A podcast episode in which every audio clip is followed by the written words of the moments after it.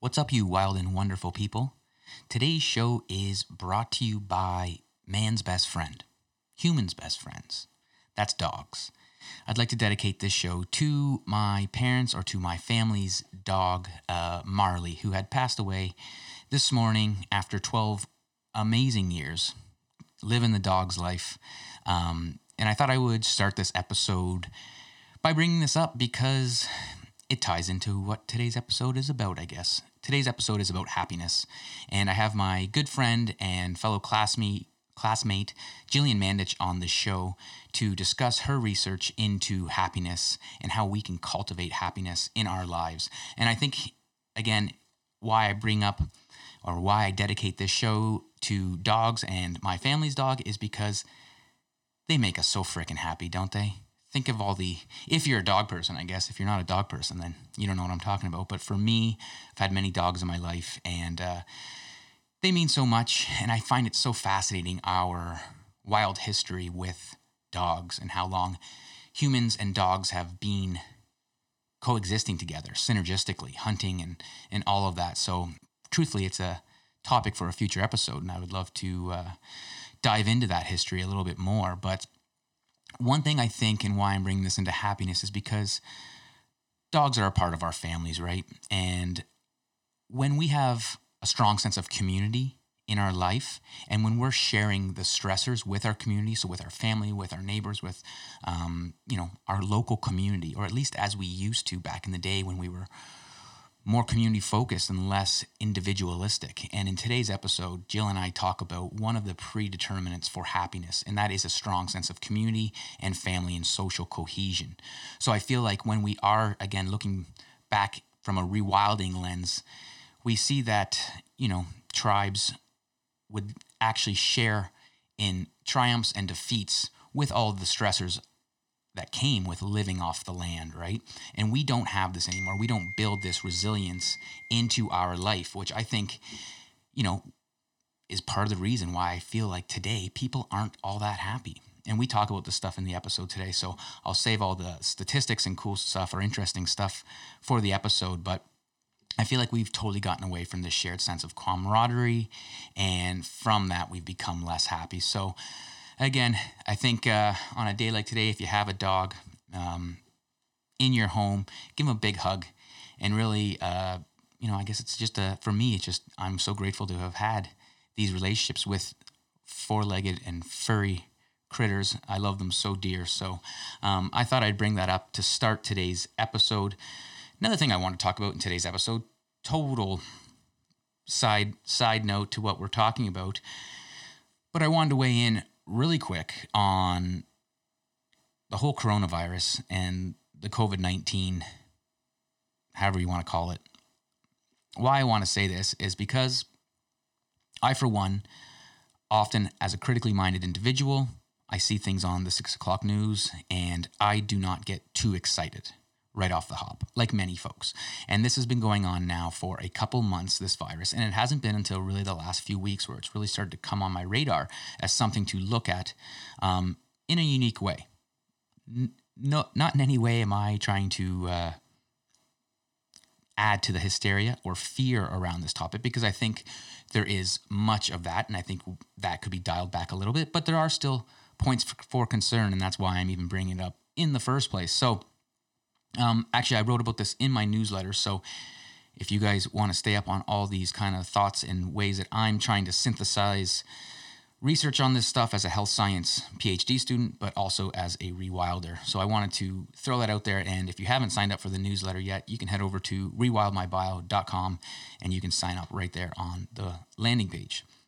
So, like many health sciences researchers, I've been keen on seeing where this is going and there appears to be a few things that i've noticed based on what some of the you know experts are saying or researchers. Now for the record i am in no way shape or form an expert on immunology and you know viruses viral infections things like that. Um, no training on that whatsoever. My uh, foundation or training would come from um, you know life as a holistic lifestyle coach, as a fitness coach, as a you know personal trainer, uh, and also as a health science researcher. So specifically, my field is health promotion, and health promotion is um, anything that allows an individual or a group of people to increase control over their health. So when it comes to things like say you know hand washing and, and avoiding large crowds during you know times of uh, influenza and things like that, that's health promotion researchers are normally the ones behind that type of research and you know the how to do those things. So, my interest in this, or where I feel like I could speak towards, is in regards to lifestyle medicine and those things that we could do to increase control over our health. And I feel like if health promotion researchers and colleagues of mine or have a had a little bit more of a proactive airtime, let's say on your six o'clock news, rather than this reactive wash your hands type thing. But if we were taking care of ourselves, or if we had the if within our culture it was more common to talk about ways in which we can increase control over our health through things like you know exercise uh, eating healthy getting to bed at the right time eliminating toxins like parabens and glyphosates and all these things that would be beneficial because we would have the tools to essentially have a strong immune system to fight something like this off. So and so who are the experts and now, again, I do want to comment that these experts rarely are on the six o'clock news. The media bought and paid for. I don't necessarily like to trust these sources. Sure, I'll, you know, I hear about it. I don't watch the news.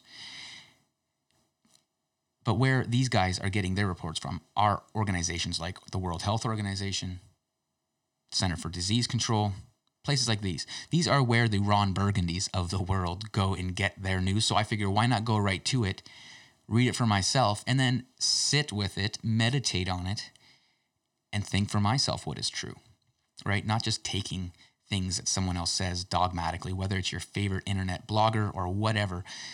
Digest this information and think for yourself what is true. So here's what the Center for Disease Control is saying, and something that I think is worth breaking my silence on this topic. And I wouldn't do so if I didn't think these were. I got four points here that are, I think, important to think about. So, one, actually, I'll even throw in five points. I've got another one here that I thought of this morning. Number one, though, is coronavirus. It's not going anywhere anytime soon. Um, and two, it is not predictable in the way it spreads. So, coronavirus is not going anywhere. That's point one. Point two, it is not predictable in the way it spreads. Point number three is most cases of the disease are mild and not life threatening. Point number four preliminary data suggests that older adults and anyone with a weak immune system might be at higher risk of becoming ill from the virus. So, older adults right now is being defined as 75 and older. So, those are what the Center for Disease Control is saying. Something else that has kind of come across my uh, my perception on this is that this is different from your regular influenza.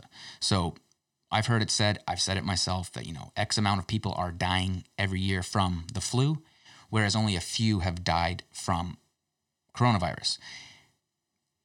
Sure, that's true, but it's not exactly the same. We know all about influenza. Scientists, medical doctors, we know um, how that whole what it's like to our physiology when we get the flu and what's happening. This COVID 19 coronavirus, we don't exactly know what is going on. So it is new and, car- and cause for alarm in that sense that, um, you know, we always fear what we don't know type thing. So it is different. The way in which people are contracting it is different. Um, and I guess we just want to know exactly what the mechanisms of action are with this disease. So that's it, it is a little different. So yes, though more people have died from the flu, I think that um, the way that this interacts with people, it just is very um, very aggressive with the from what I've understood how it acts on our um, pulmonary system and our lungs and our heart. It can very quickly and aggressively bring on basically destruction, much like the flu would, but to the point of death. And yes, most cases aren't life threatening, as the Center for Disease Control has said. However, um, there are still individuals with weak immune systems in their 30s, 40s, 50s that might succumb to something like this. So it's interesting in time. I'm, I mean, that's my my researcher hat on. If I were to put my rewilding lens on, um, there are a lot of people on this earth right now, and this disease started in Wuhan, China, where the population density is approximately 3,200 people per square mile. Now, were people intended to live in such densely packed conditions? Um, you know, it makes me ask the question why is it throughout human history, dense population in cities leads to illness? And of course, with the rewilding lens, I would say that we removed ourselves from these small communities that lived in the woods, interacting with, you know, bacteria, yeast, fungi, all things in our natural environment that helped strengthen and build resilience to our bodies. So, like our immune system is comprised of various and millions of organ uh, of various organelles, cells, things designed to defend against all manner of exposure to these bacteria, right? So, simply put, things that we do or do not do in our daily lives determines the effectiveness of our immune system. And this is something I think that right now should be getting more airtime as ways in which we can stay healthy. And yes, sure, you're hearing the wash your hands stuff, but what about high quality water? What about sitting at the base of a tree? You know, so how can we strengthen our immune system? Do the tough things, right? The things we evolved with. Um, you know, we need to be proactive with these sorts of things without a doubt. I would say get outdoors, make friends with the tree, hug a tree. You know, this thing, this disease isn't going anywhere anytime soon. What better time to develop a sit spot practice? And no, this is not my wild or woo woo side talking. Studies show health benefits from having, you know, even a window with a view of a tree as being beneficial to our health. Um, even spending time with a potted plant inside, research has shown that this can be beneficial for our health. And adding natural elements to, uh, you know, school pay- playgrounds that are paved full of cement. This has been found to improve children's health. And this is all scientifically backed research stuff. I'll throw some studies in the show notes if you want to take a look. Um, so I'm not being woo woo or weird, but you know, even things like gazing at nature, and I think it's something we actually talk about in today's episode. Having a picture with uh, nature in your office can actually boost attention and it can minimize fatigue. How cool is that, right? So, all these actions are likely to improve, improve immune function either directly or indirectly. So, um, again, if you want to know more about that mitochondria, cellular function stuff, we talk about that in episode eight. And however, today I think it is a great episode where we start to talk about the importance of happiness. We're always looking towards health, or often I have looked towards what makes us healthy. How does our time spent in nature increase or benefit our health, but how does that increase or improve our happiness? I think you guys will really enjoy this episode. I'm excited uh, to release it. I'm also excited for what potentially could come between uh, future research with Gillian and myself around happiness and nature connection. I know she's down for the cause. Um, you'll really enjoy hearing about Gillian's lifestyle. She is an old school forager. And uh, yeah, we had a lot of fun doing this. So thank you, Jill, for being on the show. And I hope you guys enjoy this episode.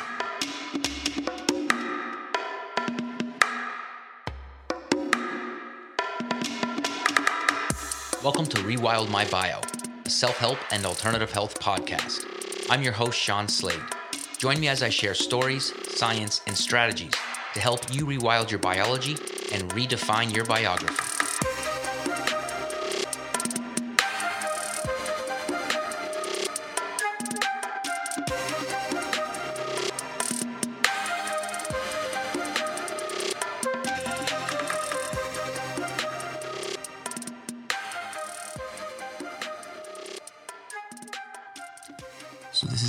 Easiest, most smoothest way to enter into a podcast. What do you think?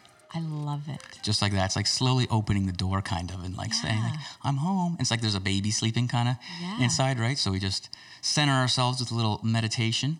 Yeah. And with that, welcome to the podcast, Jill. Thank you so much for having me. Yeah, Dr. Gillian Mandich, I should say.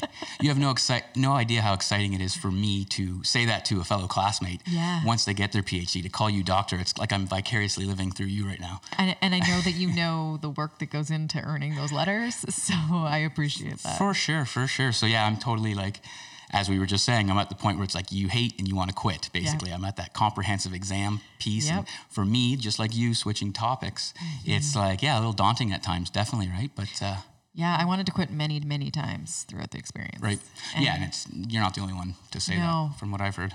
No, and yet it's probably one of the most rewarding things I've ever done and the skills that I've learned above and beyond the content. It's more Mm-hmm. like the life skills that I learned and the the ability to think critically and to ask questions and to see things to try to see things through an un, as unbiased of a lens as possible Mm-hmm. Right. is such a valuable life skill. Yeah, it, it, it is a skill, learning to ask questions and unbiased questions, right? And removing yourself from expectations and all that. Um, for me, I've really enjoyed, yeah, what I think the, the program allows me to do with, as far as like communication, right? So it's it just helps me communicate better, which is a, is a great thing. So yeah, congrats. It's pretty, uh, it's awesome that you're here. It's awesome to be talking about uh, happiness with you because that is what your PhD is in, essentially. Which right. I'm sure so many people look at you and be like, what? Is that a thing? Is that I a get asked that all the time. Is that a thing? Well, it's like me with like a nature connection and health. It's like, yeah, duh, I know it's like nature is good for my health, but it's like, but we've removed ourselves and complicated things so much that I think coming back and studying happiness or nature connection, I think it's where we're at because we're looking at, you know, disease and dysfunction. But wait a minute, what's that original state that we were that we started off in, right? And it's in nature, connected, happy. Yes. Yeah.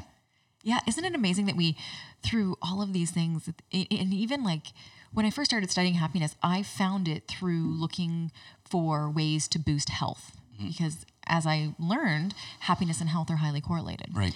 And when I started unpacking happiness, I really started to realize wow, pretty much what drives all of our behaviors on a conscious or a subconscious level mm-hmm. is our desire to be happy, Right. feel connected, to relate to people, and thinking of it with the nature angle as well. Like, hmm.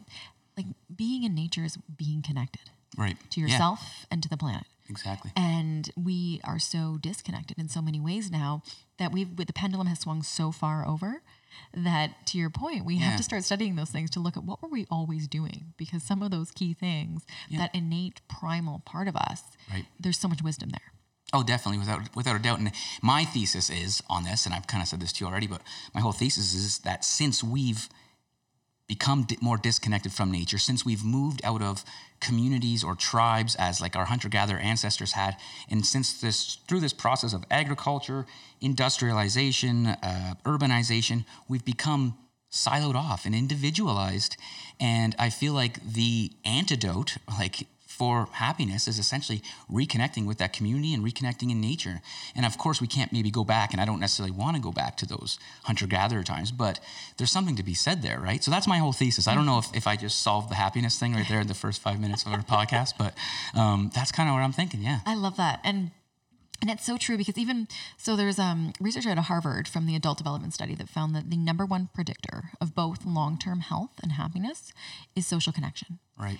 And when I think of that idea of connection, it's a very natural extension to think about connection beyond humans, connection to our environment. Right. And so I think it's it's an critical element of that equation. I really we're not separate people. We are social creatures on a planet here together, coexisting with so many different organisms and plants and animals that to think that we are in these bubbles and more and more mm-hmm. we're putting ourselves in these bubbles, right? We're communicating with each other not even in person anymore, virtually. Yeah.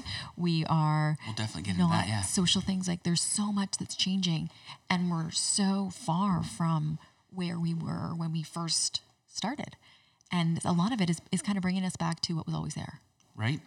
It's it really is interesting that. Um, well, I mean, yeah, I, we'll chat about it much more, but I find through community and the struggle, and I mean, this is just it. Here, here we are at your parents' house, Yeah, recording the this. house I the house, the house you grew up in, right? And I mean, when I'm around you, I'm smiling big. Um, it just seems to be the way it is. We have a lot to talk about, a lot of exciting things, and they're always smiling. But what again, going back to my thesis, this kind of proves it. I mean, I walk in here, I'm in your family's house. Mm-hmm. You've got a big family, a lot of love, and I know your mom. Your mom's actually my supervisor at school, and she was a personal training client of mine. Yeah. That's actually how I met you was through your mom. eight years ago Right? Yeah. Some, that out today. some, yeah, exactly. So, and here, here I am, just feeling at home and feeling happy as I come into this space, right? So, as you know, we might complicate things in that, but I, again, that social connection with family and tribe and community, and through those struggles that you have with those people, because those relationships obviously can be the hardest at times, for sure but they can also be the most rewarding and most enriching. Yeah, no, experiences. it's absolutely true. And even it's interesting because so we're in London, Ontario right now recording uh, where I grew up, and I live downtown Toronto now. And like to this idea of coming home, one of the things that I've sort of been learning about is really. It's so cliche, you know, uh, that home is where the heart is. Yeah. But sometimes some of those sayings, the wisdom in them is actually very, very deep. Yeah. And one of the things I'm realizing about home is home is not a place, home is a feeling. And when you were saying about, you know, coming here and feeling welcome and a part of that community, it's not a geographical thing necessarily, it's the environment and the mm-hmm. people and Right. and what is around you. And that, that's such a beautiful thing because then knowing that, that knowing that home is a feeling, you can create that anywhere. Right. You have the opportunity potentially to create that anywhere. that's that is very interesting too because I can attest to that 100% um, through the last couple of years of my life going on this pilgrimage having been divorced and, and separating with a company I had some time to sit in the woods and be with myself but who I was whose woods I was in was my parents and my family and they took me in. So I called it depends on you know if it's like if it was LinkedIn I called it I was on sabbatical. If it was like eh, Instagram I was on a I was on a pilgrimage. And so I was on a pilgrimage because it, it felt like that to me going back home finding that and in that process just tapping in and having a greater capacity for happiness and love and all that stuff that is truly the most important. And it was there for me when I needed it the most through those mm-hmm. through those hard times right so And and I, I think that it's it's true, like you're saying, it's there for me, and I think it always is. Mm. And then things get noisy, yeah and we have to get quiet. And in particular, I feel like nature has this like amplifying effect because of silence. I don't know if it's just because there's no outlets out there or what it is, Yeah. but there is something really profound about getting quiet mm-hmm. and finding that stillness and then tapping into our wisdom because I truly believe that it's mm-hmm. always there within us. right And then we get busy and notifications come and to-do lists come and busyness comes and work comes and this and that. And we get so caught up in that that we aren't able to sit and get quiet. And we need things like taking sabbaticals, taking trips, mm-hmm. doing those things to allow us to tap into or to really mm. sit with ourselves, to ask ourselves those questions that are like deep burning within us. Right. That's how, I mean, yeah, we recenter ourselves in those times, in the quiet, mm-hmm. and we can, in those times, hopefully know what it is that we even love or that makes us happy, right? And Yeah. we're sometimes so distracted or told, you should. You should. This should make you happy, or you know, expectations we put on ourselves or others put on us. That doesn't make us happy. And when we sit quietly, we always know what it is that. I mean, hopefully, we know what it is that makes us happy, right? You know, it's, it's so interesting you say that. So when I'm doing happiness research, often if I'm if I'm talking to research research participants, I will ask some open-ended questions. And oftentimes I'll ask, well, what makes you happy? And one of the things that has really struck me is how often either I get a blank stare or a really confused face mm-hmm. because we don't actually oftentimes think about what makes us happy. Right. And then my next question hmm. is, are you happy? And usually the answer is no. And I thought about it. I'm like, well, if we don't know what makes us happy, no wonder we're not happy. And even though happiness is universal and uh, we all want to live a happy life, if we don't know what makes us happy, then how do we know we're even on track for that? Right. And like it's it's those little things like that that are just so profound in terms of understanding. Okay, well, if we don't take the time to ask ourselves, if we don't know what makes us happy, then no wonder we Yeah. aren't feeling happy. It's and it's it's interesting too. There's so many things vying for our attention this day, and, I- and we will definitely talk more about social media and that. But these distractions, again, at our original state, I'm just kind of keep going back to this in my mind and maybe hitting the dead horse. That's a horrible saying, by the way. I don't like that saying at all. But anyways, You know what I don't like? what's that? Um, two birds with one stone.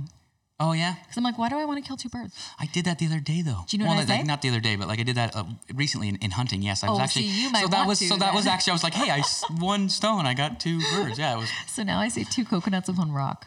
Two coconuts with one. Hey, that's Yeah, Yeah, I'm I like a that. That's- No, you're not a hunter. No. I like that actually. That's very good. Um, and my, my little side rant and your side rant took me right off my train of thought there as far as where I was going with uh, with happiness. But you know what? That's it's good because I'm gonna I'm gonna get back to where I wanted to ask you is same thing I ask every guest is your story, your biography, um, which you have a wild biography. Because yes, we've talked about your PhD life, but I also know you're an old school forager and uh, water water hunter and whatnot. So we'll get into that stuff too.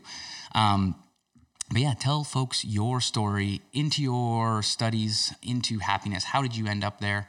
Because yeah, like going back to what we already said, we had met way back in our physical activity. Yeah. days, right. So Yeah, you know, we met when I was researching childhood obesity. So I, I've always been passionate about health my entire life. And so health science was a natural place for me to study in university. And one of the things I've always been passionate about is how do we live the best life ever? You know, we get one shot at life. What can we learn as opposed to like a disease or treatment model where what's wrong and how do we fix it? What, uh, what really lights me up is figuring out what is great and how do we amplify that? right. So my undergrad was in health science and I specialized in health promotion. My master's degree, I started focusing more on kids and youth. So I was looking at physical activity, sedentary behaviors, nutrition, particularly with kids, and a lot of childhood obesity work. Uh, and that's when we met.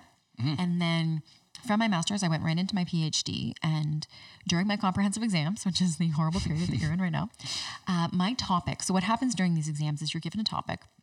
And you basically have to read all the literature about it.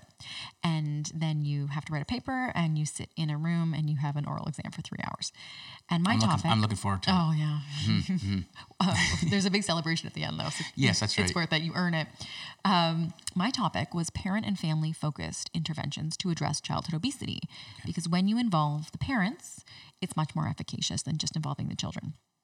And uh, so from that, I started looking at the numbers and the dropout rates for obesity programs are very, very high. And then also, if you look at a six or a 12 month follow up, so after the study ends, checking back in with the, the kids and the family at six or at 12 months, mm-hmm. very, very often everybody goes back to baseline. They just revert right back to baseline as soon as you remove the intervention because mm-hmm. lifestyle is very mm-hmm. difficult to change. Right. And I started thinking about that because I've it felt the futility of going through the motions of doing a study that at a six or a 12 month isn't really going to be making that much impact anymore. Right. And then also I was using, and, and I know you can relate to this, I was using BMI, body mass index, as the cutoff for inclusion in my study. Right. So if a child had a BMI above the 85th percentile for their age and gender, then they could be in my study. And if they were below, then no. So I thought, why am I using weight as a cutoff Yeah. here? I mean, you know, and I'm sure many of you listening know that just because you're over, like our weight doesn't necessarily indicate our health, right? health, no. You can be overweight and obese and be sure. healthy. Yep. You cannot Be be fit, overweight yeah. or obese and be unhealthy. So Yeah. why am I using weight as a metric to determine inclusion in my study? Mm-hmm. And uh, so I thought, okay, well, if weight doesn't really matter necessarily, what does? Right. And I started looking into the literature and i actually that's how i found happiness research Hmm. it was actually um, a friend i was at pilates one day where all good things happen Yep. and uh, the woman i go on the reformers and my pilates teacher always had two reformers Hmm. so the woman that was on me with me that day was a prophet Ivey which is the business school at western and she said to me you know gillian you're really entrepreneurial maybe you should come to Ivey we have like a health stream here Mm-hmm. or check out my sister's work. She's at Acadia, which is the university out east here in Canada, and she studies sustainable happiness. And I was like, what's that? So I went home that night, went down the the PubMed and the, the literature rabbit hole. Mm-hmm. And so sustainable happiness was looking at happiness from an environmental lens. So this is something I Oh, wow. think you'll be really interested I didn't in. know that. And so her work fascinated me. Mm. And then as I was, so it was more like an environmental perspective on happiness. Okay. And then I thought, like, this light bulb went off, and I'm like, you could study happiness? Like, that's Yeah, a thing? yeah. And then I started looking into happiness research and found that happiness is so correlated with so many positive health outcomes. Hmm. And it acts like a buffer to help mitigate some of those challenging times. Like, even the effect physiologically of cortisol in the body, when you compare unhappy people to happy people, mm-hmm. it isn't as profound of an impact when Wow. you're happier. So I thought, that's going after what I want. And really, if you think about what drives your behaviors, we want to be happy. And Right. so even if I need to exercise and I need to eat right, I know that I do in order to live a healthy life. If I'm doing it because I don't want to get cardiovascular disease or I want to lower my risk of diabetes, Mm-hmm. it's very different than how I feel when I eat those foods. Right. So we're going after the same outcome, but from a different level. Right. And so that's how I started studying happiness. And I and it really it's been one of the biggest gifts of my life to be able to have the opportunity to dig into that. It's interesting how the universe throws you exactly what you need. Because it was like, yeah, we were both doing physical activity research, and um, just still felt unfulfilled Uh-huh. in that, right? And ever since we've started studying physical and activity, we've become more physically inactive and sedentary. So it's like, again, another one of those things like, let's study the sedentary aspect or let's study something different, right? Like, same thing with nutrition. It's interesting to me. We study nutrition so much and complicated it. It's got to the point now where it's like we're studying fasting and it's like, what is not eating? So it's like, the again, the Yeah. opposite, which I think is really interesting. Um, so, yeah, you've said it a couple times and I would agree. And I not to get bogged down in semantics or anything, but as a as a fellow PhD student or Mm-hmm. classmate of yours, I kind of want to get into a little bit. What is happiness then? Like, what is the definition? If you were to do a study, you obviously have to define this stuff, right? So, what was the definition of happiness that you like Mm-hmm. Yeah, to use? Actually, yeah. What's like your like? What's the scientific one, and then what's for you? What's happiness for you? Ooh. Yeah, what's happiness for you? Let's start with that one. Okay. So, yeah, you know, it's interesting. When I started studying happiness, it, it's happiness is kind of like love, right? Where Mm-hmm. sometimes I feel like, and this is my personal opinion, that it can be really difficult to encapsulate a feeling in words. Like, I feel like our language can fall short in certain ways of being able to capture Oh, So true. the depth and the breadth of the feeling. Yes. There's a lot of that going on right now, which I just want to point out is interesting. That happiness is definitely one of those words. It doesn't. We don't really adequately describe that feeling with that one word. Yeah. and and it's universal in a way because we don't need to define that term when we talk to people it's unique in that i bet every single person on this planet has a different definition of happiness and what happiness is to them so then it becomes more complicated happiness can look different feel different be expressed differently Right. so uh, like to your point it can be very difficult when you're a researcher because you have to define your terms right. So, okay, I'll start with the the definition that I use in my work, and then Okay. I'll sort of put my personal spin on that. Okay.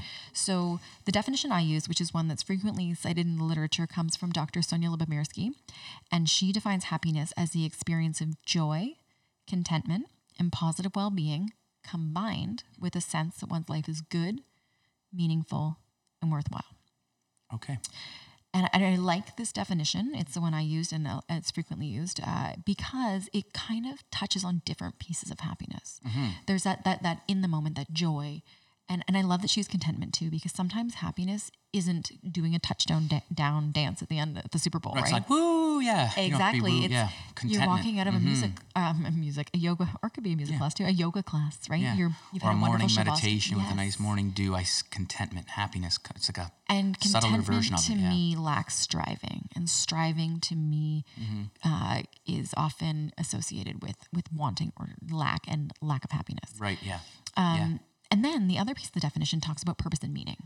And to me that is a really critical piece of of happiness. Whereas when i first started studying happiness i don't think i would have really uh, fully understood how important that piece is. Yeah. and yet the more i started to to do the work and to look at my life and figure out what and ask myself those questions well what makes me happy? And to your point about like we were talking earlier about how we're all so- social creatures and we don't operate in in isolation knowing how we relate to other people and finding purpose and meaning in what hmm. we're doing if you look across the globe at even in, in japan they have this term called ikigai Okay. and essentially, so in Japan, they don't have a word for retirement because, as in the same sense that we do here. Because what drives them is their ikigai, their, their meaning, and it has sort of different elements, but it's not just work related. Yeah.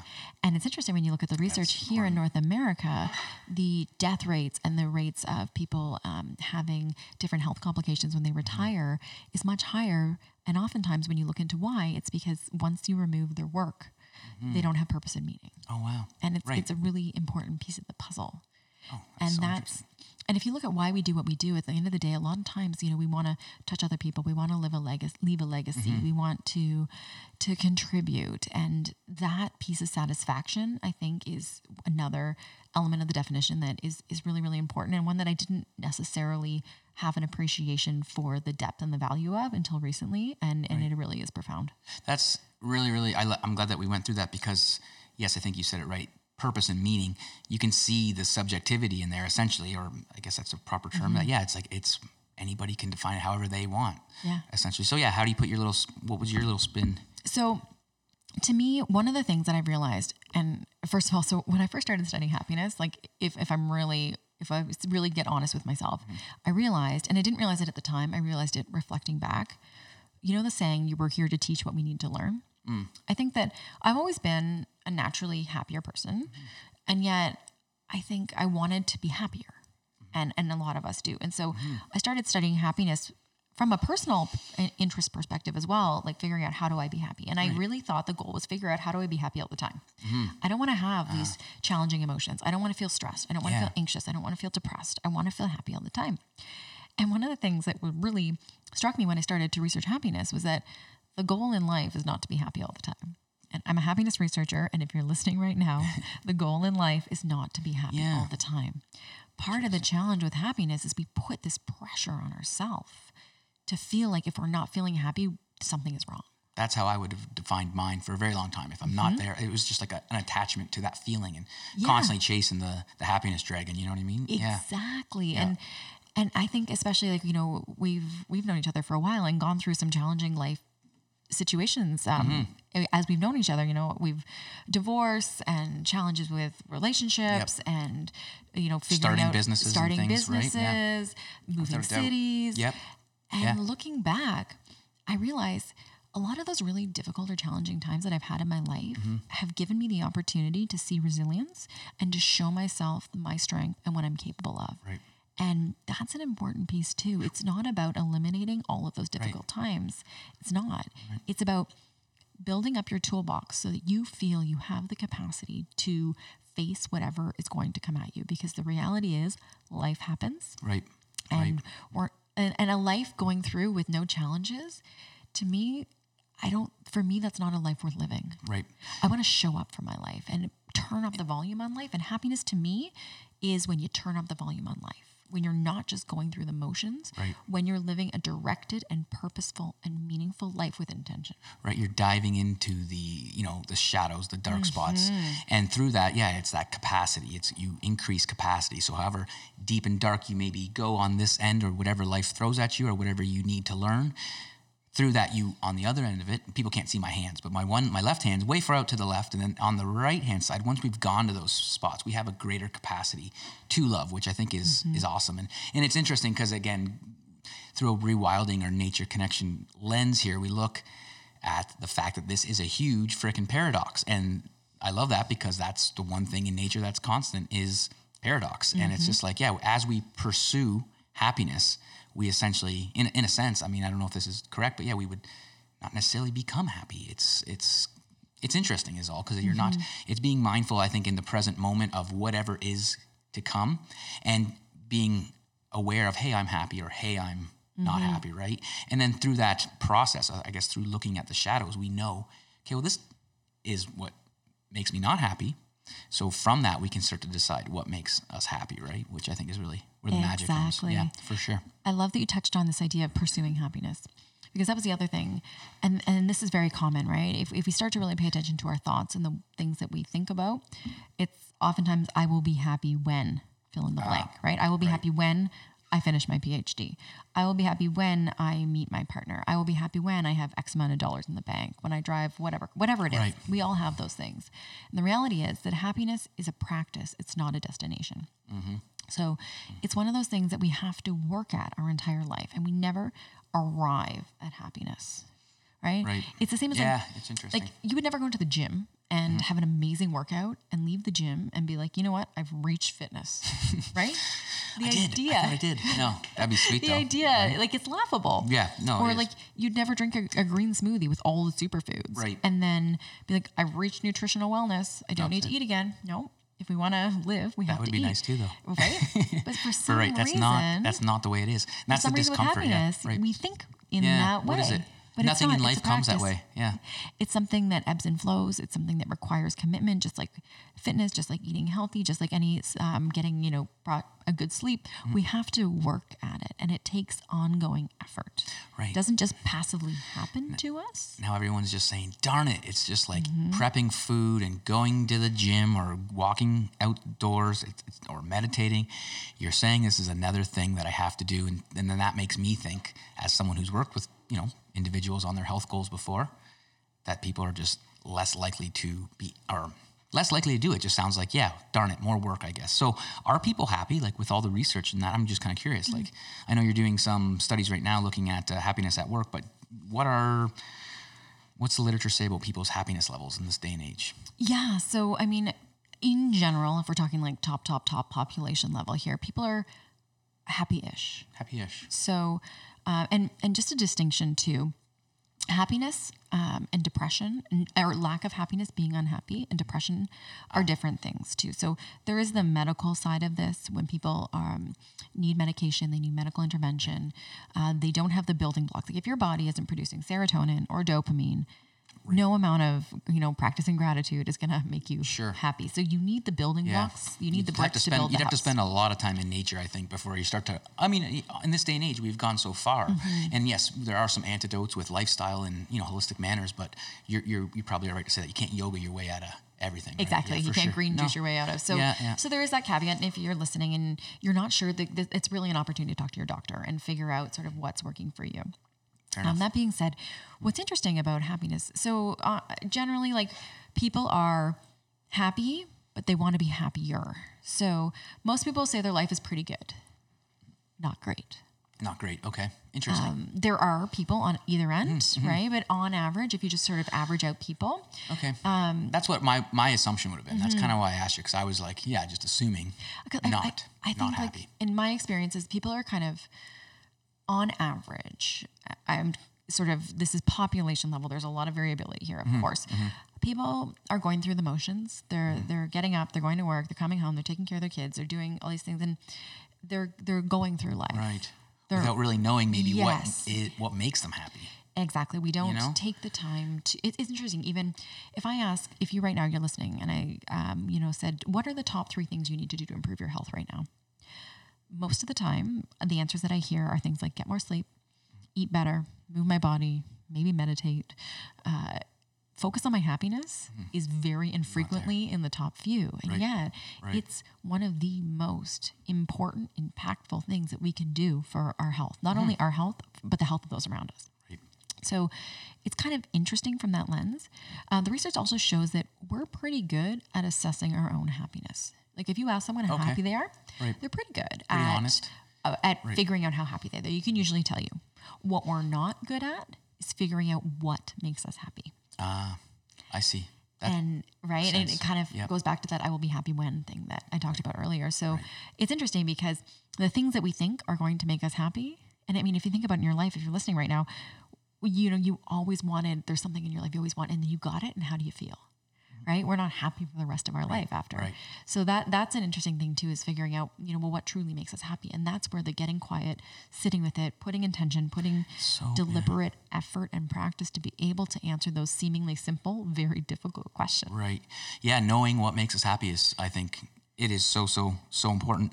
And uh, it does take practice because if you think about it from an evolutionary standpoint, we evolved mm-hmm. with a negativity bias, right? Yes. So, I mean, it makes perfect sense because if there's a bush that's moving and it's got a weird waft like it's a tiger, and I'm living in the Saharan plains of our Africa or wherever it might be that my ancestors were, I need to be very cognizant of that bush and I need to be able to run away. So we are hardwired to the negativity. So, like you say, it's like taking time, sitting quiet without that negativity just firing in a safe space and actually saying, hey, what is it that makes me happy? For Interesting. Sure. Yeah. You know, I love that you brought up the negativity bias too, because it's one of those things like you receive 10 compliments in a day. One person says one bad thing about your hair. Yeah. And what are you thinking about when you go to bed that night? Right. Your hair. Right. And it's interesting because, like, how I was talking about happiness as a practice, this is a good example of that. In that, if we want to think happy, positive thoughts, we have to work to rewire our brain to look for those things because that's not our default setting. And Yeah. like you said, oh, it's so tough. from an ancestral an ancestral perspective this is why we understand why but if we want to choose to live a different life we Mm-hmm. have to choose to live a different life and it requires work to start to to look for the good things what's exciting about that Yeah, though is right. that research shows that when you start to do that it gets easier over time Right. Mm-hmm. it's just like a habit right you're training a new habit essentially so you over time like even when i first started practicing gratitude um, which has been a very powerful practice for me and gratitude is highly correlated I with was gonna ask happiness about that. um, it's interesting if I just kind of observe myself. At first, I would have to, I'd have my journal, and I'd, at the end of the day, you know, write down three things I'm grateful for. Mm-hmm. And then as time went on, I started even noticing in my conversations, I would say things like, "Oh, I'm so grateful that I had this really delicious tea Mm-hmm. today," Right? and it, it starts to not only be situational in that one thing, but once you start to pattern that habit, it trickles into your thoughts and your language and what you talk about with other people and what you attune to in terms of what you're reading or what interests you. So Yeah. it really is this cool way of and it's it's so easy again to get distracted with what's in the news or what's on your your blog feed or whatever type of feed you're scrolling through and it's just just it. It just can be so distracting um, and take our take our eyes off of what yeah what really is making us happy. Well I think yeah, I, I do want to get into some individual things we can do to cultivate happiness, and that we'll chat more about mindset, I'm sure. But um, before we do that, in regards to that whole pursuit paradox, um, I think, and again going back to distractions, it's kind of obvious to me, at least from like a from my perspective, that we are distracted with some things that we've never had before to the extreme that we have them. So things like advertising, and we're constantly in at least Western culture, because that's the way I've often look at things. Is in Western culture, we're told that we're not enough until we have the new car, and you already did say that. So how much of an impact, or I mean, is there any research out there, I guess I should say, that shows maybe like an association between um, folks who are on social media all the time and unhappiness? Or is there anything out there that's saying that like this disconnection even from nature, I guess we can go there as well, but the disconnection from nature is, is leading towards unhappiness? What out there is like keeping us from keeping us, yeah, in the modern world? This is a great question. It's, it's interesting. So when I was when I was at Western, um, I taught in the Faculty of Health Science for four years while I was there doing my PhD. And one of the courses that I taught um, was a new course called Health and Social Media. And so, because it was a new course, I created all the content myself. So I had to go really digging into the literature, looking at social media and health. And so, well, that was a lot of work. It Yeah. was also a really great learning opportunity. Well. I remember you doing that because you were the perfect person for the job, and yeah, you did a great job doing it too. Thank you. Yeah. And one of the things uh, um, on the first day, I remember I have this slide, and it's it's a picture of Spider Man. And it's a quote from the Spider Man movie that is originally a Voltaire quote um, With great power comes great responsibility. And to me, this is how I view social media. There are a lot of ways where it can be a tool. It can be a tool to connect. It can be a tool to ask questions, to learn. Even like, like for example, you were touching on foraging Hmm. earlier. I love foraging. I've been foraging for years. Mushrooms in particular, are my favorite. I want to know some of your spots, Jill. Um, okay. before I go over. Oh, we should go You're not in the you're not yeah, you're not in the city anymore. So maybe I know. I found Lion's Mane in Komoka. Oh no way. Yeah. Really? Komoka's Awesome. like 15 minutes from where I saw we are you right getting, now. I saw you at a water spring in Guelph, and I was like, I have friends in Guelph, so I'm up Yeah, there. off and I was 6. like, yeah, I. Findaspring.com. If Yes. you're listening right now and you want to find springs, findaspring.com. Yeah, we haven't talked about that yet on the show. I'm glad you brought it up. Yeah. is a great website to find where natural springs are. So Mm-hmm. um, I was uh, I was like looking I see social media as a tool for that in terms of that. At the same time, when we start mindlessly scrolling or we're you know comparing somebody's front Ah. beautiful shiny moments on social media to uh, the back part of our life, it can really The set real us stuff, up yeah. for having um, like really challenging times for it can wreak Oh, havoc yeah. on our psychological functioning on how we think about ourselves our self-esteem our self-efficacy our self-worth we've got enough thoughts going through our own mind, and now all of a sudden you're like inundated. Yeah, again, if you're doing it mindlessly, even if it is mindless and you're not even Mm-hmm. giving a half second, like energetically, that stuff, whatever is in that message, is essentially rolling onto you, and just another thing to process. Just another uh, tab we got to close in the browser of the mind, right? And Exactly. Totally. And to your point about like, you know, there is so much we can't control in our life. And one of the things we can control is what we see around us, our Mm-hmm. environment. We talked about that. So, who are you following on social media? Are those accounts making you feel good about yourself? And maybe it's time for a cleanse. I like that. uh, yeah. Oh. That. And even um, there's research that shows that watching even just three minutes of negative news in the morning can affect your mood six to eight hours later. The whole day, basically. Yeah. So you Yeah, think wow. about, you know, having the news on in the background. Oh, whatever, it's on mm. the background. No, those things matter. Yeah. And the environment, what's on your desktop screen? What's on the screen of your phone? What are around you in your environment? And are you putting those things there intentionally and deliberately? And one of the things that has been a really powerful learning for myself these past few years is I want to live a life with intention. And whether that's an intention to be happier, whether that's an intention to whatever my goals are, or however I want to feel, whatever my values are, I want to live with intention in alignment with those. And that's where the environment piece and the happiness piece and the social media piece comes in because we're not, if living with intention mm-hmm. means you're not mindlessly scrolling, you're using social media as a tool. on it. You're using it you want to see what your friends and family are doing you know i want to share with my grandparents what i'm up to Right. it's intentionally done it's Yes. not i'm a passive consumer and that for social media and for every other area of my life is Mm-hmm. something that's a really big priority for me because everything that i've learned I believe that in order to be happy, we have to have intention in what we're doing. I love it. I always that's like I've said that so many times in the show. It's all about intention. Your intention behind what you're doing is everything. If there's no intention there, then it's it's in a sense it's mind mindless wandering. Um, one thing I do, and one thing I've noticed more so, especially in like spiritual circles that I roll with, and I don't know if you could say the same, but posting posting the shit, posting the shadow, saying hey, I'm, I'm and, and not just like using it as like I'm having a rough day and being, but like actually like kind of where you're at. Like it's almost like accountability for a, a public journal in a sense, and obviously not everything in a journal is going to be publicized, but I don't know what I don't know what your thoughts are. Like I, I will do it. Um, some people, I think people with heavy hearts or like people who are uh, into that sort of things will post back. Obviously, people are like if it's Instagram, for example, they're going scrolling quick and looking for pictures, so sometimes not the spot for it. But I sometimes wonder about posting things that. Um, our trials and tribulations we had to go through so that they might be able to as you say like inspire or make somebody else feel good what are your thoughts on that whole it's not something that i think people do often but i'm seeing it a little bit more now and then yeah You know, it's interesting. When I first, I mean, I grew up, I think, um, you know, I had a flip phone. So Facebook and stuff came when I was in university, I think, for me anyway. And uh, so it, it's interesting because we're never taught how to use these tools. right And so for a long time, again, back to intention, I was using this because everybody was using it, but I didn't have a lot of intention. And then as I started, I was in school and I, I got really passionate about sharing health and wellness information. I realized that social media was a great platform for that. And then I had a hard time separating sort of this idea of a brand and mm. me being ah. Gillian. Mm. And I used to be like, nope, I'm not a brand. I'm Gillian. I'm sharing what I'm sharing. But the lines are blurry sometimes. And for me, my passion versus my personal life versus things, it, it can overlap. And so then I started to think, okay, I need to figure out how I'm using this as a tool. And I heard Brene Brown say this, and I use this now as my litmus test.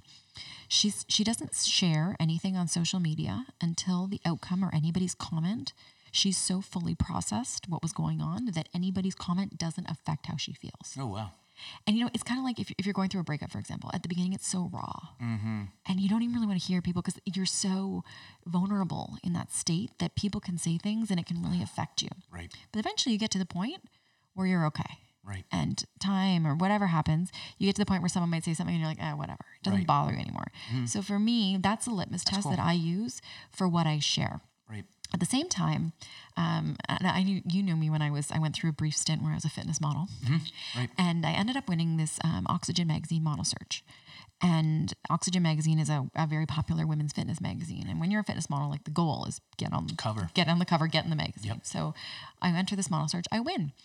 And then I start seeing the other side of fitness. I see the photoshopping. I see that I drank tons and tons of water and then I stopped drinking water for 24 hours right before. I was eating rice cakes and honey and I was mm. like my body fat was so low that I was like amenorrheic. There was a lot of things going on. Mm-hmm. And we talked about family earlier and I had I have three younger sisters and I started to realize that this idea of health and mm. wellness is not me in this photo. Right. And that's just me pre when they Photoshop you and they make you taller and you know they yeah. paint on your abs more. And so I realized that there's so much out there that isn't even reality. yeah, so we're right. sitting here and we're comparing ourselves to uh-huh. something that isn't even real. Right. We're completely setting ourselves up to fail. Yeah. So one of the other commitments that I made to myself, and I, I still do to this day, I don't let people Photoshop my photos. right yeah Um, like if, if there's like a table and I need to whatever, but in terms of my actual physical f- feature, I'm, Yeah. I, no, you're not making me taller. If I have a pimple, I have a pimple. right We right. all do. yes Um, so that is something you else. wild woman you that's so courageous know, of you right? right, yeah it's so awesome that's that's the thing is I can't I can't change a lot of it. It, it it's, it's bigger than an individual person. What Yeah. I can do is I can choose how I want to participate. i like it And so that's something for me that I, I try to, and I, I do think to your point about sharing not just your bright, shiny moments. Like I, I sometimes I'll show, especially on stories and stuff, on Yeah. Instagram stories, I've been sitting at my computer for eight hours a day. And I think sometimes people, they see those moments and they think that's all you do. And even like Ah. I, if I'm on a TV segment. My segment might be anywhere from three to seven minutes. And I probably put 20 hours of prep work into writing that script, into practicing, into rehearsal, into Yeah. Mm-hmm. hair make. Like, there's so many pieces that go into that. And that backstory, oftentimes we don't share.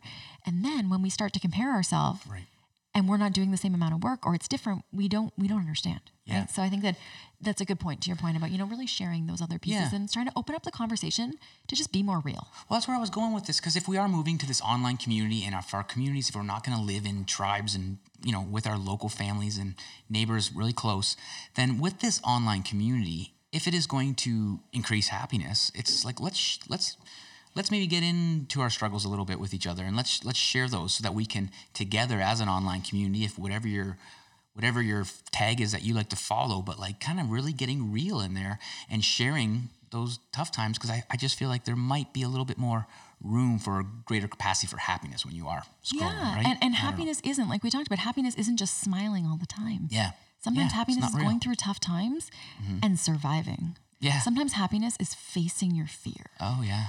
And so that's like a piece of it too, and sharing that on social media. yeah, so your story reminds me of my vision quest and how going through those tough times, like it was hell at points when I'm out in the woods, 96 hours, fasting from all things. And, you know, at nighttime, I remember one night, like whether it was like really vivid nightmares or dreams, um, something always happened at night.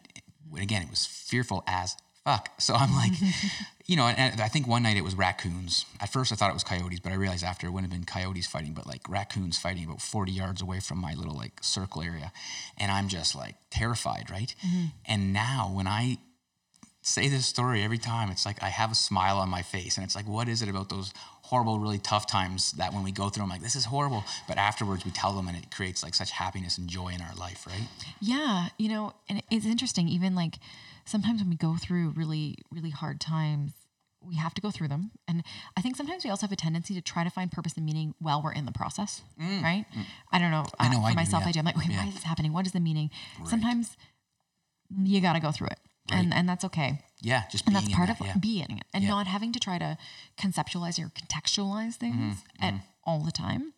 Uh, and then at the same time, I think that sometimes it really is that post reflection we talked about earlier about the importance of getting quiet and those things. Yeah, I was it's in that, the magic is often in that post quiet when we can integrate or reflect or Mm-hmm. even because the, the reality is life isn't like this beautiful math equation where we're going to solve for it at the end. no. Sometimes meaning is life is not understanding or Well, not having all the pieces. That's just it, and that's why I love school so much. Is because it it shows the limits on knowledge, right? We can't just say, "Here's what you do to be happy." Go Mm-hmm. right. Like it's the farther you get down into these things, you ask more questions, and you realize, yeah, there's no real one answer to this, right? Oh my gosh, welcome to the story of my Find life right science, now. yeah. Where, so when I was doing my PhD, one of the things that I, I told myself to motivate myself, and, and you'll soon discover this, is that it's your dissertation that you write at the end of it is very long. I think mine ended up being like four or 500 pages with, with appendices Okay. and references. Don't get too scared.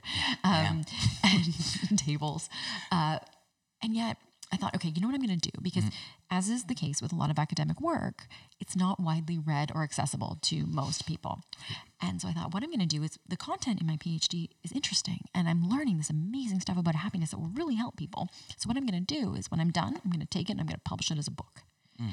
And that was kind of my, Yeah. my carrot that was Right. motivating me was Gillian, this is going to live beyond academia. You're going to write this book and it's going to mm. help people. And then when I was kind of going through it at the end, I started reflecting. I'm like, I find it really hard to write a book about mm-hmm. happiness because I, if I had to write a book about what makes me happy, the book that I would write for myself would be different than the book for you, Shawn. It'd be different for the book that you're, if you're listening. So A, that's a challenge. And then B, the underlying psychology of that idea, I really started to struggle with Right. because I can't tell you how to be happy. Yeah. The only person that knows how to be happy, how you can be happy, Shawn, is you. And we can use science and research to inform us, to tell us sort of where to start looking. But at the end of the day, nobody, nobody can tell us what makes us happy and knows what makes us happy except for ourselves. So it's disempowering in a way to write a book where I'm going to tell you how to be happy. Totally. Right? If you think about it like that? It's so it remind. I mean, we're talking about a spiritual quality here is Yeah. happiness, right? Joy, peace, love, purpose. All those things are those spiritual qualities. And I'm thinking of one of my mentors, teachers that I asked. I, I said, yeah, I, is there a book I can just read about this like spiritual like, this that has it? And it's like, yeah, there has been books before, but as soon as you start to put words to these spiritual qualities, it kind of loses the meaning. I mean, and you look at the, something like the Bible, say there's how many iterations of the Bible, and we kind of complicate things and move, you know. But at the end of the day, it's just like this is something that you us all individually have to figure out what is it that makes me happy, right? So, Yeah. um, well, let's do that. Let's talk about a few things um, people can do for practice. Mm-hmm. Kind of again, I'm thinking like on an individual level and like a collective level. Um, but yeah, we've we've said it many times, like letting go of attachments. These are things for me, anyways, that I find letting go of my attachment to happiness, Mm-hmm. right? Um, just accepting what is, and again, not putting expectations on myself that I should always be happy. Yes, right. that's huge. Um, those those ones are big for me. The, the distraction piece, I think, again, when it looks at advertising, I don't watch a lot of TV. I don't really get hit with a lot of advertising, um, but I could see that being another one that we could watch, anyways. But yeah, what are some ways we can kind of cultivate happiness on an individ- individual level? Yeah, and you know, um, before we get into some, um, and I'll definitely share some some with you. One of the things that I get asked a lot about happiness is, or people will say to me after I give a talk or something, for example, you know, Gillian, they'll say, "I'm just not a happy person. Like you seem like a happy person, and I'm not." And it's genetic, you know, or I'm just more of an Eeyore. And when we look at the research, about 50% of our total capacity for happiness is genetic. It is a So you can thank your parents or not. right. But that's about, and this is big data, right? So there's a lot of individual variability. Well, this isn't. Yeah, that's very interesting too. Mm-hmm. And I was going to get in. I mean, this is obviously something I don't think research could speak to, but like looking at ancestral trauma throughout years and this cumulative burden, essentially, that again, I, I know we won't be able to quantify or Mm-hmm. really speak to too much. But I'm just, it's kind of interesting that you're saying that this genetic piece and this burden that's been placed on us to figure out what we want to do in life, or you know, all these things that are taking us out of this one nature, but two spot where we're with community and with family. So I just think that's interesting too, mm-hmm. genetically speaking. That's all. Mm-hmm. Yeah, and so, uh, so if, if if genetics are mm-hmm. 50 percent, then in the remaining fifty percent, we have about ten percent that's environment. So that only affects about ten percent of our environment. I don't know about you, but when I mm. first read that, I was like, mm-hmm. really? Like, Yeah, you know, that is interesting. I Kind of, of- I thought it would have been higher. Right. And so I dug into it a little bit more. Um, and what's, what's interesting is that so as humans, we're adaptive creatures. Mm-hmm. So we live our life every single day. So if you drive and you have a long commute in traffic every day, mm-hmm. even though it annoys you, you've actually adapted to it. And so it doesn't have the profound effect that you think. On your happiness, It's like right.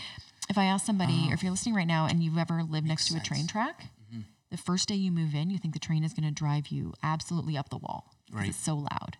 And then if you go back a little while later, they don't even hear the train go. You don't hear the train go by because we adapt.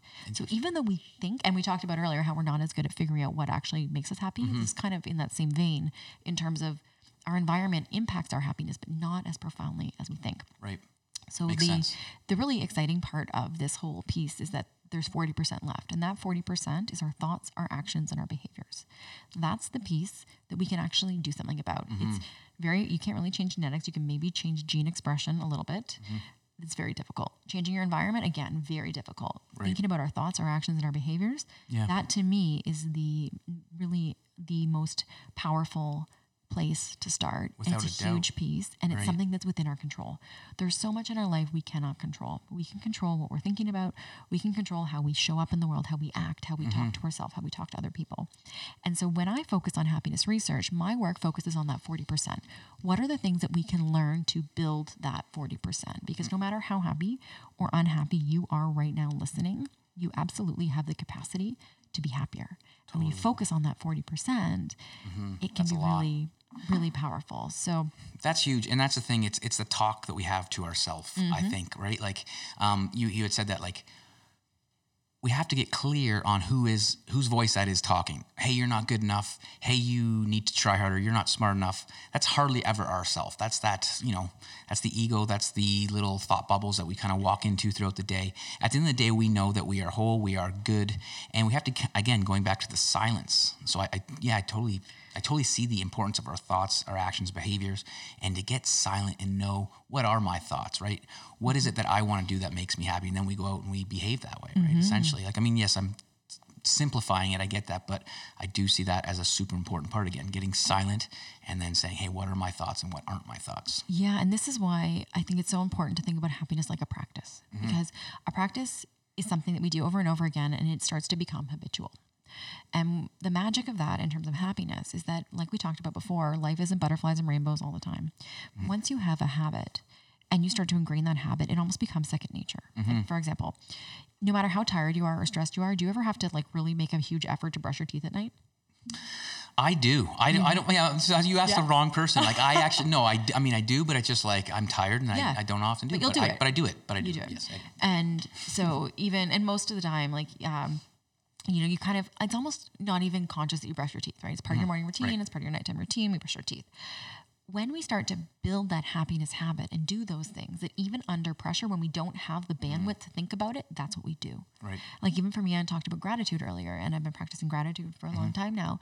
But I'll notice even sometimes in really stressful situations, if I start to tune into my thoughts, I'm like reflecting on something that's going on that I'm grateful for. Mm. And I didn't do that with intention and purpose anymore because I patterned that behavior. a So a now. lot of this idea of happiness as a practice means that we start to teach ourselves those ways of thinking, of acting, of behaving, so that when we are under Mm-hmm. pressure, pressure or under stress, those things can be come to us a little bit easier. Right. And those are those tools that we have in our tool belts to help mitigate some of the effects of, of those more challenging times. And it's so necessary too because there seems to be a cumulative burden as we, you know, become more civilized and what have you. It just like things aren't getting easier. We seem to be complicating things more somehow. So it's like if any time we can just simplify, I think that's a great thing. I love that. You're right. One of Um, my favorite Steve Jobs quotes. Um, he says, "Simple can be harder than complex, and you have to work really hard to get your thinking clean and to make it simple. But when Mm. Yeah. you do that, you can move mountains." yep. Yes. And I think about that a lot. And I don't know if it's because I have a research background where things can be very messy and confusing. Oh, always Right? the mind. The, you're researching something new, something falls flat. It's back to the drawing board. I mean, life is like that for so many professions Mm-hmm. and, and occupations, I should say. But yeah, um, yeah, no, when you when you bring it back and you think, okay, what are the things that make me happy? What are the things that I, that we've always done that have been part of it? Okay, Right. let's start there. Yep. So on that note, nature. Let's talk about Mm. that. What? Because I mean, here I am looking to write this comprehensive paper. I, I need studies, Jill. I need Yeah. studies. Tell me what is out there um, in regards to. Uh, so with where I'm at right now with my research, looking at uh, nature relatedness. So how related we feel we are to nature can impact health and well-being. So is there any research out there that shows um, our connection to nature or nature relatedness um, can impact happiness? Yes. So we talked about those thoughts, actions, behaviors. Spending time in nature. Nature is highly correlated with happiness. Okay. Uh, to sort of dig into it a little bit more, when we spend time in nature, it kind of it nature's a full sensory experience. First of all, so we we see the the trees. Let's say we see the the beautiful fractal patterns in the in the leaves and in the plants and the flowers. We touch the dirt or things maybe if we're foraging like we probably are uh, we smell the smells the the oils from the from the plants from the water we can taste like the water if we know what we're drinking Yeah, um, don't right. drink water that you don't know Right. um, Even just tasting the smells, tasting the air, right? We can- tasting the berries there, if you know what you're Yeah, foraging right, for yeah, uh, right. Mm-hmm. you know obviously that piece so within that we are a human fully experiencing a moment Right. And there's Fully magic in that and when we're in that and we're connected like that of course that boosts our happiness Mm-hmm. because it makes us feel one Like we're not alone. Yeah. yeah Right. nature also i don't know about you have you ever uh, gone for, for a hike or a walk and you didn't bring your phone and then you start having all these ideas Yeah.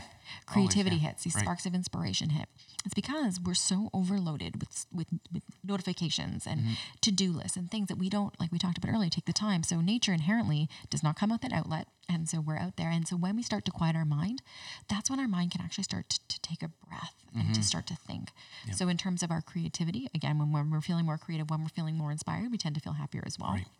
What's interesting is that there's research that shows that even seeing photos of nature Mm. can impact your mood. So, not as profound of effect as actually being Right. in nature. I've heard that recently. I don't know where I heard it. Yes, but just seeing so- a picture, right? So, what does that mean for you? Well, if you work in an office, what pictures are on your wall? What Right. does your desktop look like? Right. Do you have a plant on your desk? follow Things the like na- that. follow National Geographic in your Yeah. feed, and then you're getting at least a cool. Because I mean, I do. I, I have a lot of uh, different nature photographers that I'll follow. Because yeah, just gorgeous pictures. That's a great right? idea. Oh, honestly, I'm- it- I'm you gonna do just, that. You throw them in there throughout the feed, and you get to see it. Yeah, Yeah, it's lovely. Yeah, so really, if you're wa- if you're mindlessly without intent scrolling, that is, of course, that helps. But Mm-hmm. no, otherwise, when you're mindfully taking a minute and you can find them, it's like wow. Yeah, Nice. and and even like in nature, if if you live in a city like I do, Mm-hmm. um, sometimes getting out to the forest can be a little bit more difficult. Yes. Um, but even going into more urban uh, places. So first of all, when you look at an urban environment versus a forest, a forest is much more interesting for our mind. Like urban places tend to be more straight lines, more Yes. concrete, like that concrete jungle, right? It's not as aesthetically stimulating for the brain as being out in nature. At the same time, it's still is in like a good, better, best, of course, but it's Yeah. still good if you can get out and get some sunshine, get some vitamin D. Right. That impacts Oh, your that mood for right, sure, yeah. right? And and I think that sometimes when we're in nature, what it's doing is it's making us take a time out from our life. Yeah. We have to get away from our desk. We have to get away from our work. We have to get away from our chores. We have to get away from that stuff to do that. And Mm-hmm. that, in and of itself, I think, is an inherently um, happiness-inducing potentially opportunity. Yeah. Um, wow, that's that's amazing to mm-hmm. think too, because here we are with these jobs and these responsibilities of the modern day, and it's it's those times that we get back out in nature, reconnecting with the land. That yeah, we're able to again step into a spot where where happiness is a possibility. Yeah, and I notice for myself, like if I'm feeling really stressed or I'm feeling really anxious, Mm-hmm. I so I know for myself those things that really can change my mood and boost my happiness. And for me, one of those things is is going for a hike or getting out into Yeah. nature.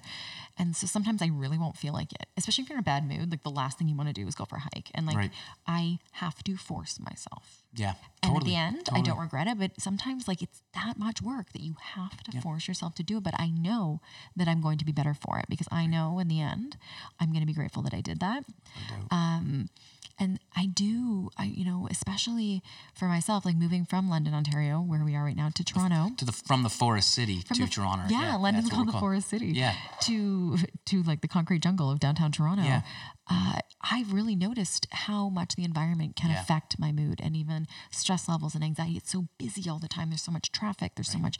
So even more so than ever, I have to take the time to make the I have Right. to I choose to make the time to get out into nature more than ever. So true. And I am the same because my, one of my practices that I've enjoyed doing is journaling at the bottom of a tree. So I call it Mm. tree time journaling.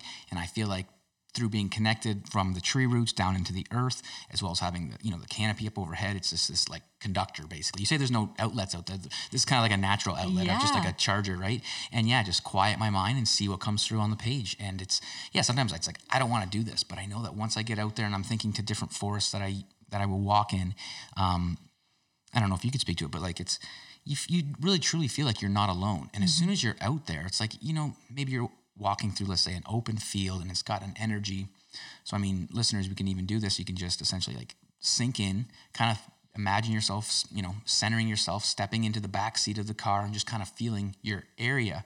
And as you walk through different areas of a forest, you'll start to notice I, I do anyways where it's like hey i don't feel like i'm alone here like these mm-hmm. you walk through from an open space into like a canopy and then you feel the energy shift and just that alone it's like that energy shifting is a presence of another being. And and again it's sometimes yeah going through those rough times it's like sit at the base of a tree and everything kind of has a way of working itself out. Yeah, there's a lot of there's a lot of wisdom there, and and even if you just look at how how plants and everything, eh, like if you really stop to think about, and in particular, I think the mushroom kingdom has been really eye opening for me in this regard, realizing how they work and what they do, and where their mycelium are and their fruiting bodies, and mm-hmm. and how how they all help each other and the symbiotic relationships. It's fascinating. so much help and cooperation in nature and i think we often think of the charles darwin competition thing, thing which is totally misinterpreted and like yeah again we're, nature is always there for each other helping each other out. This mycelium's you know making way for that one and this canopy's opening up for that one and yeah there's so much cooperation. So again that's why i think it's just yeah, the community piece it's so important the the nature piece again i think it's super important. Um, while we're chatting about that there one thing i want to know because you are downtown toronto. You can't forage water downtown toronto. So i want to know as i ask many many guests what sort of things do you do to tap into your wild soul? How do you reconnect with nature up in the big city nowadays? Yeah. So I I we were ta- um I do make an effort to go to High Park, which is a park in Toronto, and one of my favorite, actually my favorite redwood tree in the city is there, and I like to go meditate in this tree, um, in in High Park. I, knew, I knew you had a tree friend yeah, redwoods are, are great for climbing. So I'll climb up really high and it looks out onto the water and it's it's a beautiful time to be in a metropolitan area and to be still. It's kind of like the eye of the hurricane. Sometimes I'll almost like meditate on this, being in the eye of a hurricane, because I think that's symbolic of life, especially living in a city. But even in, in your life, Yeah, wanting that's to be that peace, tranquility. well there you the go middle again it'd be a great great opportunity to kind of sense your energy and then the buzz that is the, Mm-hmm. the city, right? Even if you were to do that in nature, it's yeah, kind of the eye of the, yeah, that's interesting. I like And that. uh, so one of the things that I've been committed to for um, probably like seven or eight years now is I only drink spring water, or I try my best to, Oh, whenever possible, drink spring Okay. water. And what I mean by that is like water from a naturally occurring aquifer. Um, I mentioned findaspring.com Mm. Yeah. I'll definitely put that in the show notes. I have sure. um, a couple springs that, in, from downtown Toronto, the closest springs are about 40 minutes driving. oh yeah, Um, but what I'll do is I use carboys. So they're used uh, for making wine, these big, like 15, 18, 20 liter glass jugs. And I'll take them to the forest and I'll fill them up with water and I'll bring them home. I live in a condo and I get a lot of weird looks when here I come. Sometimes I'm by myself, sometimes I'll be with my boyfriend, but I'll carry these water jugs up to my condo and then put them on the water cooler, and that's the water I drink. Um, uh, I have a couple different springs that I go to. If if you're not sure, you've never been to a spring, it's of course really important to test the water Mm-hmm. Right. and that kind of thing. Find a spring is great because there's comments below, Yeah. so you can actually read from the community what's going on. yeah, that's really cool. Um, and some of them, like Chalk Lake, which is in Uxbridge, uh, just north of Toronto, I think it's north. Uh, they have like a whole the community set up a whole thing where you can back your cars. They've piped it. It's Oh. No it's way. it's amazing. But More than first of all, drinking that water has been game changing for me in terms of my energy, my clarity, my focus. Mm. So much so that it has been a non negotiable for over seven years now. You've been doing it for a very long Mm-hmm. time. Yeah. I was actually really happy to see a story you had on Instagram. I was like you getting water. I'm like, oh, she's still Yeah. still doing it. Yeah, Yeah, I'm that committed because I Yeah. see the effect. The other thing It's, that an, I it's like about it, foundational. I mean, of all things you can do, talking about lifestyle medicines and stuff like that, like water. It was always where I started with clients. It was just like getting back Mm-hmm. to the basics and getting some good spring water is so important. Yeah. Yeah, and I also like the intentionality of it because I'm back to that. It's Yeah. a theme in my life right now. Um, so so often, like I use, I volunteer um, with this children's charity that teaches kids about cooking skills, and I'll often say to them, "Okay, well, where does fr- where do French fries come from?" And they'll say the freezer. I'll say, "Where does water come I from?" shouldn't be laughing, but they'll I say am. the I tap because a Oh, lot yeah. of times Yeah. they're that disconnected. And so for me, part of the act of going out and getting water is connecting back with my roots Yeah. Uh, tribes used to go Yeah, to and go and collect get- water and they'd bring it back and then they'd go get more water and they'd bring it back and so to me Mm. there's a a piece of that element that i that I It's i a pilgrimage to finding a piece of yourself. If you think about it, because water is it's going to become part of you. You're And going out there and you're giving yourself Mm-hmm. time and intention to disconnect and go out and get your water. Um, yeah, it's not to mention springs are in forests, so I'm getting some nature exposure. I'll Yeah, try to go for hikes Yeah, usually when I'm out there anyway. Also, I'll I'll listen to like a podcast or something on the drive out, so I'm learning. And you Mm-hmm. Know, people think that's weird, but at the same time, we'll go and watch a movie in a movie theater for two hours. Right. It's the same amount of time that I did to get my spring water. True. And and it's just a very different experience. And in each of you're crushing two coconuts with one stone. Is that the right word? two coconuts, one rock. Two coconuts, one rock, right? At the same time, right? Yeah. Yeah, I guess. Yeah. So. Um, no, that's Yeah. that's cool. So I'm glad that you're still doing that, and it's right, not too far from the city either. Um, what about this? Is something that I've kind of been keen on. I've, I've kind of like again in in PhD mode spirit uh, created a word Mm. called wild hacking. My reason for doing this was to kind of steer clear of the commercialism that I sometimes see with biohacking, as well mm-hmm. as the mentality of like a get quick, get there quick fix mm-hmm. mentality. Plus, a lot of folks in the rewilding community aren't cool with the whole idea of biohacking altogether. But I do understand, much like rewilding and biohacking and all these things in life, it's a spectrum. Mm-hmm. So I know that you're living in the city now. I know that you're an old school hippie and you want to walk around barefoot all the way all the right time. now. But how are what types of maybe technology are you using as you live downtown Toronto to keep you connected? Because maybe you can't have what we have here in the Forest Mm-hmm. City all the time. So it's like, what other things are you doing that's helping? Yeah, you know, so there's a yin and a yang to everything, of course. Uh, and so part of it is I, I realize I'm choosing to live in a city right now. And for me, in my phase of life, that makes the most sense for me to to achieve the goals that I want to be doing, what I want to do to create the life that I want to live. So with that, I also realize that there's a responsibility to uh, to not have or to try to mitigate or lessen the environmental impact on what I'm doing as well. So for myself, um, that looks like making sure that I do make an effort, and it is an effort to spend time in nature.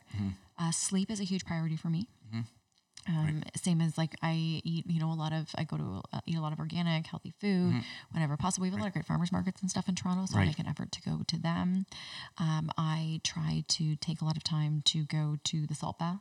Oh, yeah. Nice. Scandinavian spa Nice. uh, is a big one for me. I I check in with myself, and more and more, I'm realizing that I know what I need.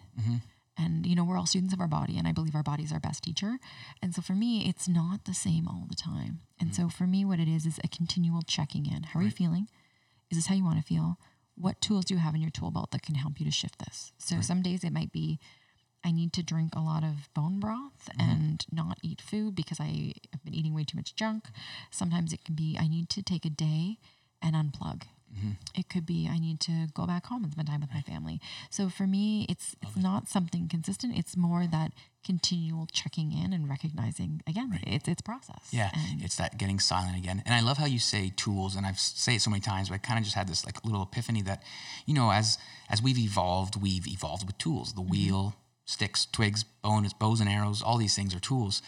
But we are now in a time where we have to have spiritual tools or these emotional tools that allow us to tap back in to that piece of ourselves. So I do really enjoy the fact that yeah, you said tools there because they are tools. Yeah, you know, and, and it's interesting because I think sometimes I think like, why haven't like before 1980 there was like that wasn't the first happiness peer reviewed research article was ever published. Before Uh-huh. that, nobody thought to ask what's going right and how do we do that. Yeah. Up until then, it was like studying the opposite. The right? opposite. What's Yeah. what's going wrong? What's going wrong? Yeah. Um, no, and so I think about, science like, will catch up. You know what I mean? and with with, with even for my- evolution and getting back to simple stuff, Yeah. we will we will it will catch up. But I think about like why is it that we're having more of these like conversations nowadays about self actualization or living your best life or finding meaning and finding purpose? Where before we were um, more focused on like even like hunter gatherer tribes was just survival. Yeah.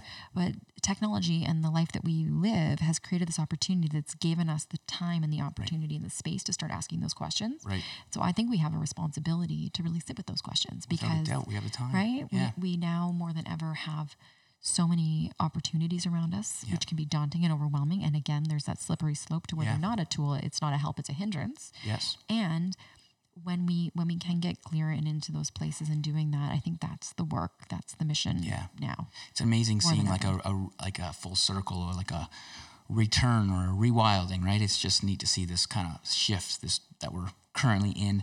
So speaking of this shift on the earth, my question that I want to ask to you is what is your wildest dream for the earth? It gets deep here at the end. You know, Or what is your wildest dream Mm-hmm. for the earth for right now, today? like I just I see what's going on in the planet Mm-hmm. and how we are treating our environment. And it hurts me physically. yeah. I feel pain. Um, I'm excited by the fact that I think we are more conscious, even if you look at the use of straws as an example, Mm-hmm. yeah. right? And and I, I I think sometimes when problems seem so big, it can, they can almost be so overwhelming that you are paralyzed, or you feel that you Mm. are one person, and what kind of difference can I make? And so part of my journey has been realizing that if it doesn't start with one person, it's never going to start. Right. And we are all stewards of this planet and stewards of our body. And we're all leaders in that we all have the opportunity to demonstrate how we want to live and how we want to treat our planet. And so for me, what that means is living a life with intention.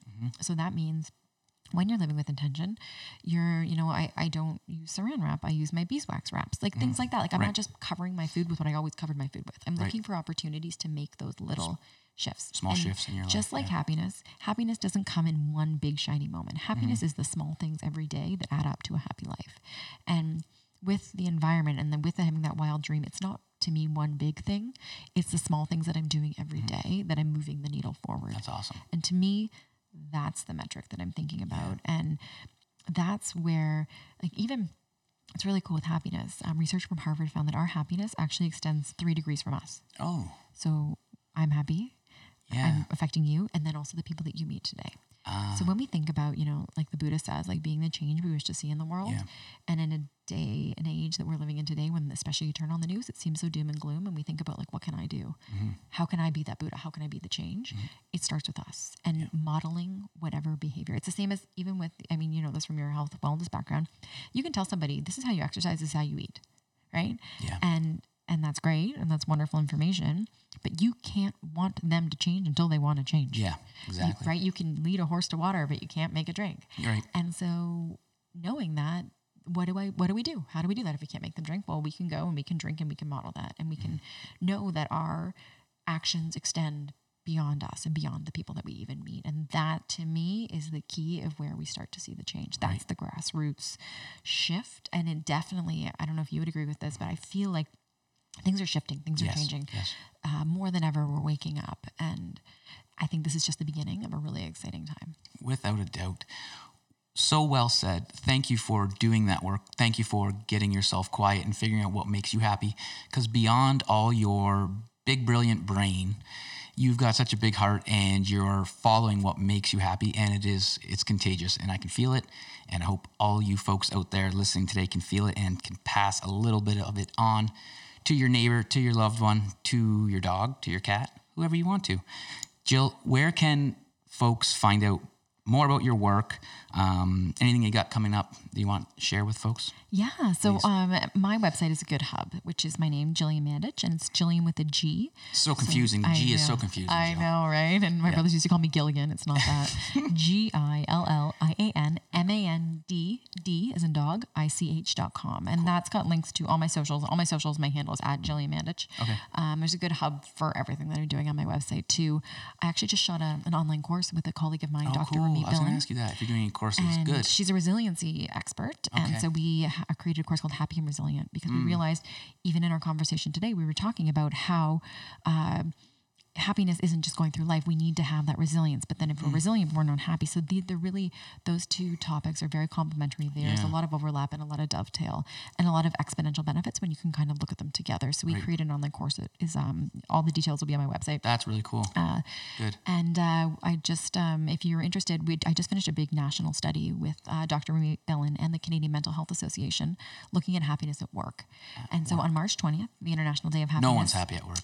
I'm curious. true. I'm very curious. Yeah. We um we are in the process right now of writing a white paper. So all the results for that will all be available um, through my website March 20th and after. So if you're interested in happiness at work and what people and organizations can do to help foster joy, contentment, and positive well-being in the workplace, then uh, the white paper is there. It's completely free. You can download it, and uh, it'll be up after the International Day of Happiness. Awesome. Well, yeah, that is amazing. And uh, thank you so much for being here. Thank you for opening up your parents' home to me and the podcast. Here's the first show I've done on the road. So, yeah, it went, went over very well. So, yeah, thank you so much to you. And thank you, everybody out there, for listening. Um, please do check out Gillian's work. Share it with a friend because happiness is contagious and it is important stuff, especially if we all want to stay wild.